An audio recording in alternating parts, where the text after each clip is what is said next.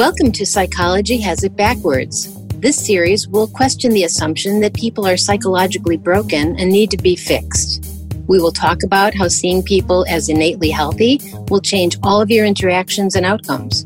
This is a true paradigm shift, and it simplifies the entire process of dealing with mental distress and allows for more profound and immediate changes.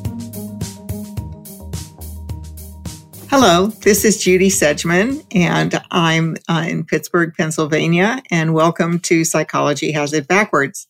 I am so happy to be here with my dear, wonderful friend, Christine Heath, coming to you from Hawaii. Yeah, and looking wonderful as always. So. You're so funny. You definitely know that beauty is in the eyes of the beholder with Judy Sedgeman. Let me tell you, she's like she, she, uh, one of yeah. one of the places that she worked, they called her the effing good fairy, and uh, she's definitely the most cheerful, positive person you could possibly meet. But she always uh, sees beauty where sometimes other people might question whether it's actually there. well, you know, the good part about that, Chris, is that if you see it and it's real to you, it makes you happy, you know. That's right. That's right. That's right. I'm, I'm certainly glad that you see that. Maybe someday I'll see it too. well, anyway, today we're going to, we had uh, a, a, contact form uh, on our website from a listener who has asked us uh, to talk about a couple of topics. And so we thought, okay, um, if someone really wants to hear this, it's a very frequently asked, both are very frequently asked questions. So we're going to start off today talking about um, the question of what about people that come into the world with with what what are known as various defects of their brain, such as uh, ADHD or autism or um, other manifestations of thinking that make them uh, seem difficult or different to other people. And so, um, you know, I thought about this for a while and I thought I'd really like to start with a story of something that I heard very early in my experience with the principles years ago. I mean, this would go back almost 40 years probably. Um, when Sid Banks was speaking to a large number of staff members at a hospital in Tampa, Florida, and I was there. And um, towards the end of the talk, he got very, very quiet and very deep. And he started talking about the fact that everybody is perfect, that we all have perfect mental health, regardless of what's going on. And he repeated that several times in different ways. And there was a row of nurses sitting towards the back. They had come in kind of almost at the last minute and they were still kind of frenzied from work and they had been sitting in the back. And this one nurse was frantically raising her hand. And so finally he called on her and she said, you know, I, I just, I was following you until you said what you just said about everybody being born perfect. But she said, I work in the pediatric intensive care unit, and I can tell you there are a lot of babies that aren't born perfect. And she started listing off all the ways in which babies are born with imperfections, uh, many of them mental. And uh, and she said, people come into the world defective, and um, I I I can tell you you're wrong. I'm sure you've never worked in a pediatric intensive care unit. And she just kind of went on for a little while. And then when she quieted down, Sid waited a little while. There was a moment, several moments of silence. And he said, I, I, I don't know what your question has to do with perfect mental health, which is a spiritual thing.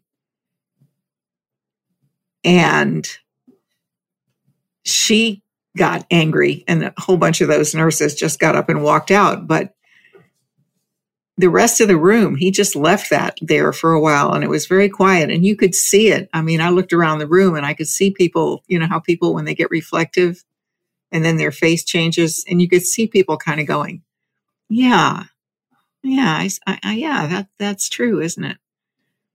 And it really had a profound effect on me because, um, I just never thought about it before. I'd never, it was the first time that I really saw that there, the spiritual nature of our life is not the form we live in. It's not, it's, it's us, but it's the energy of us. It isn't the form it takes as we live our life in this world. And uh, when I, it changed my whole thinking about, um, about people, you know, just people, all kinds of people. I, I just suddenly, I, I couldn't label them anymore in my own mind. Oh, well, that person's got ADHD, no wonder, or that person is, you know, they used to, back in those days, they still use the word that nobody wants to use anymore, but uh, they're retarded, uh, which was a very common word. And I remembered that uh, when I first started working right out of college, uh, some of us that worked on the publication I worked for ate in a Friendly's restaurant. And the Friendly's uh, corporation, the company that ran these restaurants, deliberately reached out to hire uh, mentally disabled people for the tasks like cleaning the tables, um, greeting the customers, um, helping people back to their cars if they needed help. Like they were, a lot, I lived in a community where there are a lot of elderly people, um, and sweeping the floors and just general, you know, general duties around the restaurants.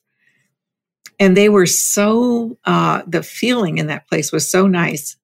And I remember asking the manager one time, I said, I think it's wonderful that you hire all these people that probably are very difficult to employ and they they do their job so well and they seem to really love them and he said well they do love them because that's what they can do and people love to do what they do well and and he said you know and their little spirits lift when we show them a task and then they do it well and we stand there and applaud and say that's exactly how we want it done just do that every day. Mm-hmm. and they and they're so proud and the people that greet people are just so happy to see people. And I, you know, it's very touching to me. I just love that restaurant. We used to go there for lunch almost every single day because it was so pleasant. Mm-hmm. And I thought it was so beautiful that they had such high regard for all people. Mm-hmm. But in essence, the, the truth behind it was that our spirit informs us what we can do. And if we find a way to do it, we find our joy in this world, in the world of form. You know, and if and and people always say, you know, is when you're in college or when you're trying to decide what to do in life, follow your heart. You know, don't major in this because your parents want you to major in what you love, that mm-hmm. kind of thing. And and really it's the same thing, isn't it? That all of every every human being, every every human spirit's, you know, is impetus is to follow our joy, to look for happiness, to look for service, to look for an opportunity to be doing something meaningful to us that we can do well. And that isn't, uh, and I think that's what Sid was driving at. That isn't of this world. It's it's the spiritual strength that we have behind the form in which we live. And I think it's the same spiritual strength that people call on when they're, you know, like in POW camps or imprisoned or, you know, lost in the woods or whatever. You know, they, they, when they're, when the chips are down, they look deep for an answer that comes to them from the unknown, mm-hmm. comes to them from a mysterious source that's, we know is there, but we don't, we don't, we couldn't describe it. Mm-hmm. So when I think of uh, people that are that are so-called uh, different, and I've had a lot of experience, I've dealt with a lot of clients, especially who are autistic. Um, I don't, I don't think that it's fair to label them as though what was different about them was a mental illness or a mental defect. They're, we're all different. Mm-hmm. You know, I think that's what you just said was really beautiful, Judy, because it kind of points to um, the possibilities that understanding the spiritual nature of our existence brings to people in the formed world, right? So it's kind of like if you have um, uh, uh, one of those diagnoses, like understand that we're just learning about this too. We're just really, but but because people come to us that have these diagnoses like ADHD and autism and um, uh, dyslexia, th- um, dementia, all those kinds of things. It's it's it's interesting because I think as we wake up to the power of the spirit, we will find ways of helping these people to do their life in a way that's more enjoyable for them. Um, and that's that I think is where the the the strength is. That's where the power is really in a human being. Now, for instance, I had a man that I worked with who was um, um, autistic. He was what they used to call um, had Asperger's. Very super intelligent, very highly functional in terms of his intellect, but uh, he couldn't really do life, and so he would have to think about how to do his day for three hours before he could get out of bed. And as a result of that, of course, he couldn't work a full time job. And so he had a part time job at a library and he had lots of trouble interacting with people because he really wasn't paying attention to uh, how humans interact um, and a spiritual level, really, like the feeling between people and the communication style that comes from that. And um, he just wasn't aware of it because he was always so caught up in his thinking. And he um, he went to church, and he had been like a really big activist in college, and he was still like as best he could um, active in uh, environmental things. Super super smart guy. So um, he came in to see me back in oh, before I moved to Hawaii. So it was probably 1984. It was right before I left, so probably 1985. And um, he came into the clinic and he stayed for a while and he got better. And one of the things that um, that he recognized was that he didn't have to be that way. You know, like it, it I think Joe Bailey's told him it was a shame to waste his life like that, doing so much thinking. And something in it shifted and he started getting better. Now, still had to think for three hours before I got up and still had trouble with people, but not suffering as much as he was. So then I moved back to Minnesota in 2002. And so he came in, he heard I was in town, so he came in and he became my client. And what I did with him was I just talked about living in a feeling. And he changed so much that he got a full time job. He stopped thinking for three hours before he got to get up. Got a full time job in the library. Met a woman and ended up marrying her. Became the head of his church men's group and would give sermons at the church.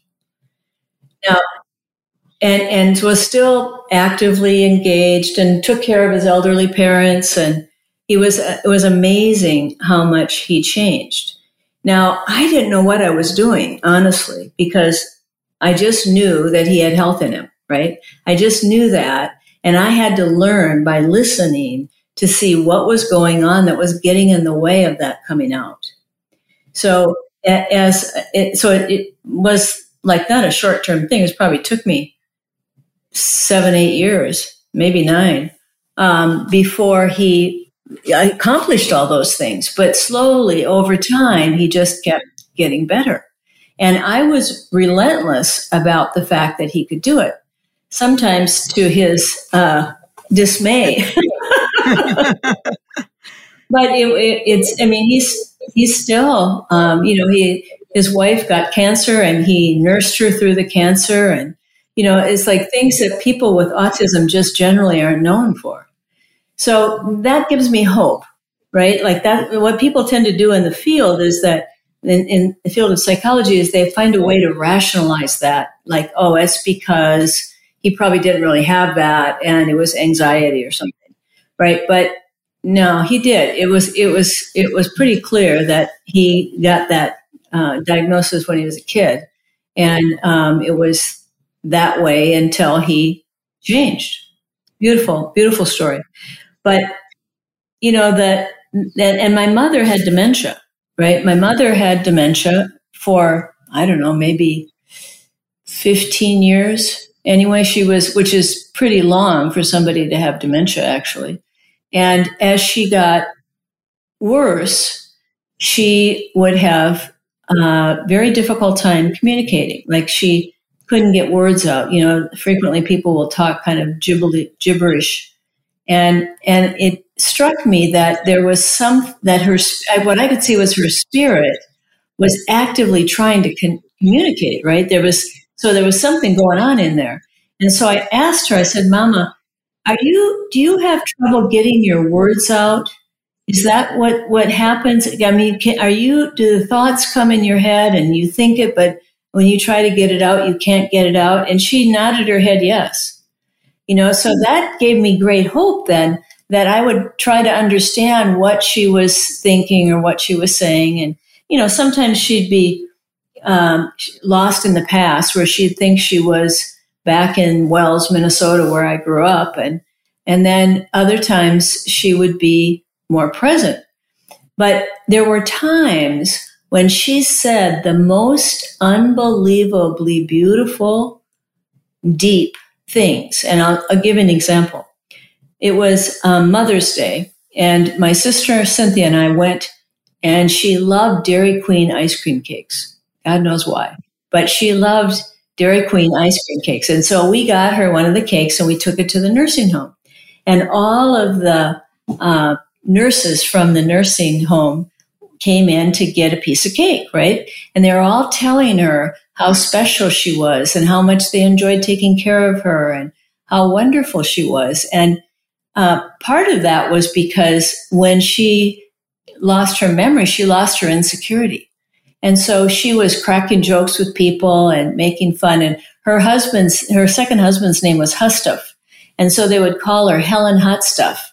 And, you know, they, she, she just got, the nurses loved her. They just loved and they would take good care of her as a result of that, right? And so what, what, we got her this ice cream cake, right? And when all the people were coming in and telling her how much they enjoyed taking care of her. And um, when they stopped coming, my sister looked at my mother and she said, Mother, you're so special. Everybody thinks you're so special here. And my mother put her fork down and looked at my sister and said, Special? I'm not special. Unique, maybe, but not special. that is profound. That's such a beautiful story. Yeah. I love it. I love it. Yeah. You know, I had a, I had a, uh, I used to do a, a, veterans group for several years. I did a veterans group um, in Florida, and most of the veterans in the groups that I did, there were a few uh, older people that were from Vietnam, but most were Korea, Desert Storm, Iraq, and Afghanistan. And um, I would say not our finest moments. Let's put it that way. And, um, and they, they had a variety of troubles, but there was one young man that stuck in my mind because his difficulty really had nothing to do with the fact that he'd been in the service. He went into the service. He was already, uh, had been diagnosed autistic, but he wanted to, he was a daredevil kind of, and he wanted to be a naval airman. He wanted to fly and land on aircraft carriers and, you know, do dangerous things. And he instead got assigned to a submarine. Um, and it was like his worst nightmare because he was, here he is, a young man in a little confined space on a submarine for hours with where the red button was and all he had to do was sit there all day and make sure nobody told him to push that button. And if they did, to push it. And, you know, send a nuclear missile somewhere. So, you know, that didn't happen ever. and, and so he would spend, thank God, yes, he would spend uh, hours in this little confined space. And he had to pay attention to that all of the time, be alert. And and he couldn't read he couldn't do anything to distract himself because he wouldn't be on duty. And he ended up getting discharged because he just couldn't do it. He he would he just couldn't he couldn't last as long as through his whole shift. He just couldn't do it. And he was discharged for mental reasons. So then he was a failure autistic and ashamed and depressed So he came to these groups and he stared at the floor mostly and he did, he wouldn't engage with the other guys and he was at the groups because they were mandated. And, um, but he was such a, I don't know, there was something about him that was just very touching. And he told, he did tell me his story. He wouldn't say it in front of the group, but he told me after the group one day, he said, I'm, I'm, I know you probably think I'm keeping something terrible back, but this is what happened to me. And he told me the story. So I thought, hmm. Well, I used to bring all of Sid's books in and just prop them up on the table where people could pick them up and browse them, hoping some of them would buy them, you know. And so all of Sid's six books were always on the back table uh, for every group. And during breaks and stuff, people could look at them or I would pick them up and read something from them or whatever. So he asked me after one group, can I just take those books? I'll bring them back the next group. And I said, Oh yeah. I said, Do you have to take them all? He said, Yeah, I, I yeah, I want to take them all. So I thought, I know he'll bring them back. So I said, fine. Well, he was, go- so it's a week. A week later, I come back. He brings the books back. He can recite every book, word for word. Every single one of those six books. He memorized them. He knew them. But I realized he knew the words. He knew what the words meant, but he had no idea what the books were about. He, he could just recite the books. It's like memorizing a speech or something and just giving it. But it was uh, it was certainly got the attention of people in the class when he started. Yeah, do you want to know what's in the missing link? Okay, just say it. And um, and so uh, I talked to him after class and I said, uh, What did those books mean to you? And he said, uh, What are you asking me? I said, Well, did they mean something to you besides just the words? He said, um, I, I know, not really. And it's the same thing you were saying. He just didn't have any feeling. Mm-hmm. He had the intellect going a million miles an hour and an amazing memory and a huge desire for activity and excitement, a hard time sitting still, but he had no feeling for life. And so I remember I said, Would you see me after group? You know, privately, I'd just like to talk to you a little bit. So I started seeing him after group for like 30 minutes. And and then he uh, I asked him what he loved to do, and he said, "I just like to. I like the. I like feeling the wind, and I like to be free. I just want to. I, I, I like to run." And I said, "Really?" I said, "Do you run?" He said, "Well, no. Um, you know, it's not part of this program, and they discourage us to do things like that." And uh, I'm supposed to have a job, and I'm having a hard time holding my job. And if I, they caught me running, they'd think I was just trying to escape from my job. And I said, Well, I think you should run. I think you should run at night on the beach. He said, Really? And he said, If they catch me and they yell at me, will you stand up for me? And I said, Absolutely. Well, they never did because nobody's watching them at night. But anyway, uh, he started running on the beach. And then he ended up um, just participating a little bit in group. And then he moved. He moved to another city because I think he moved to be with his sister or somebody to, that he could live with. And so I didn't see him for a while.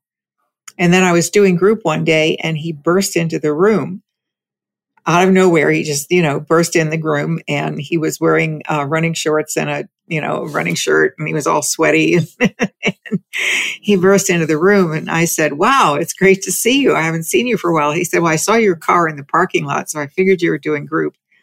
And I just wanted to come in and tell you guys whatever this lady is saying to you, listen to her she knows what she's talking about. And I said, Well, what are you up to? He said, I'm training for the Boston Marathon. I have oh. qualified for the Boston Marathon. And I'm training for the Boston Marathon. And he said, I've never felt more happy in my life. Oh, that's great. It was the sweetest thing.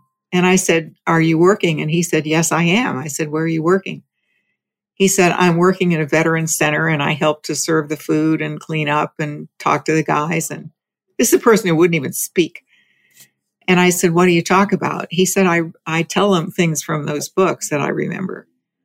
And then we talk about them. And he said, I learn a lot from what they say. mm. because they picked up the feeling that he was trying to learn how to have these feelings. And I was so thrilled, you know, because to me, there's a perfect example of a person who was lost in the system of people who saw what was wrong with him and never asked him what was right with him or what mm-hmm. might be right for him. You know, we've come we've come a long ways in terms of looking at human beings and their possibilities because um, in the 70s i had a job where i worked at getting housing developing group homes for people who had been um, institutionalized because they had down syndrome or because they had um, cerebral palsy or muscular dystrophy or some other debilitating illness and they would warehouse people because there was no place way to take care of them, and the the institutions were god awful. They were known to be like hellholes because no one thought there was anybody there. It's, they would look at the body and see that there was, you know, the body wasn't working well, and they would talk to talk and see them as if they were bodies instead of spirits. And when someone, I don't know who was, suddenly woke up to the fact that, you know, people could learn, they could um, do things, they could be productive.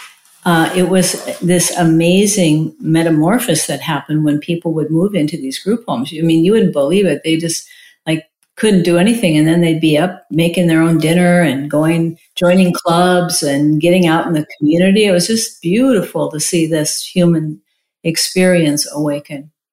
And um, the uh, so that was good, but the principles are going to bring another revelation in that because you can see, like I can see even in myself. I have um, I was in special ed in uh, fourth grade because I have dyslexia and I can't spell very well at all. If anybody, if you know me, you know that's that's a truth. And uh, uh, I can't, I couldn't read, right? And so when I graduated from my master's degree, I swore I'd never read another book in my life because it was so god awful for me to read. I couldn't remember what I read, right? And so um, I read in the next four years, I read Jaws, Looking for Mr. Goodbar, which is a story about a woman that gets murdered, um, and Love Story, and uh, I think that's it. Three books. That's it. And I was started learning the principles, and I started to see that my mind was going really fast, and I needed to get some quiet time. And so I started reading Janet, not Janet Evanovich, um, Danielle Steel romance novels. Now, at the time, I'm hot to find a husband, right? So these are all like hopeful stories of women that you know, go through trauma and then they meet the man of their life and they, they're happily ever after. Well, I read them and I read Sidney Sheldon mystery stories and um, some other author. But I was cleaning out, I would read the book and then I'd put it in the closet upstairs. And I, two years later, I'm, I'm moving to Hawaii. So I had to go through my house and get rid of stuff. And I opened that and there were between 40 and 50 books in that closet. Wow. And I read that in a year and a half. Wow. And it was like, uh, so much for my uh, inability to read. But, you know, like to this day, if I read something that's really technical, I get a thought about it. And that thought then creates my inability to really to, to read it. So what happens is, is like we, we might have little twerks in our, I mean, the compute, the brain's like a computer. It, you know, you can have stuff that's not quite developed right and things that aren't quite right about it, but the spirit in you can bypass that to a large degree. And you, then you learn how to deal with, like, I can't do left and right to this day yet. And I was at my dog training uh, class yesterday and we were doing these I do rally and the dog like goes in a circle one way and then you have to go, they go left and you have to go right. And I'm like, you know, left and right. And so I told the instructor, sorry, I get these mixed up all the time. I'm dyslexic. And she goes, you're dyslexic? I said, oh yeah. And, and she said, I would never have known that. And I just wow. kind of chuckled and, you know, I thought, so, you know, it, it's like the possibilities are there and we're just learning about the, what this could bring to seeing how to get beyond our bodies. Yes. As And with that, there are no limits nor boundaries to the human mind, yeah, which means we can reach the spirit and then the mind is elevated. yeah. But anyway, with that, Yeah, and and you just have to know it's there to talk to it. Yeah. Right. If you know that's in the person, you'll talk to that. You'll draw it out of them, and if you can see that's in you, you can do anything you want. You'll figure out a way. So that's our best shot at it. yeah. So we'll see you next week. Take care. Aloha. We hope you heard something new and that you will continue to join us to challenge the prevailing thinking about the possibilities for health in everyone. To subscribe to the podcast, visit our website at psychologyhasitbackwards.com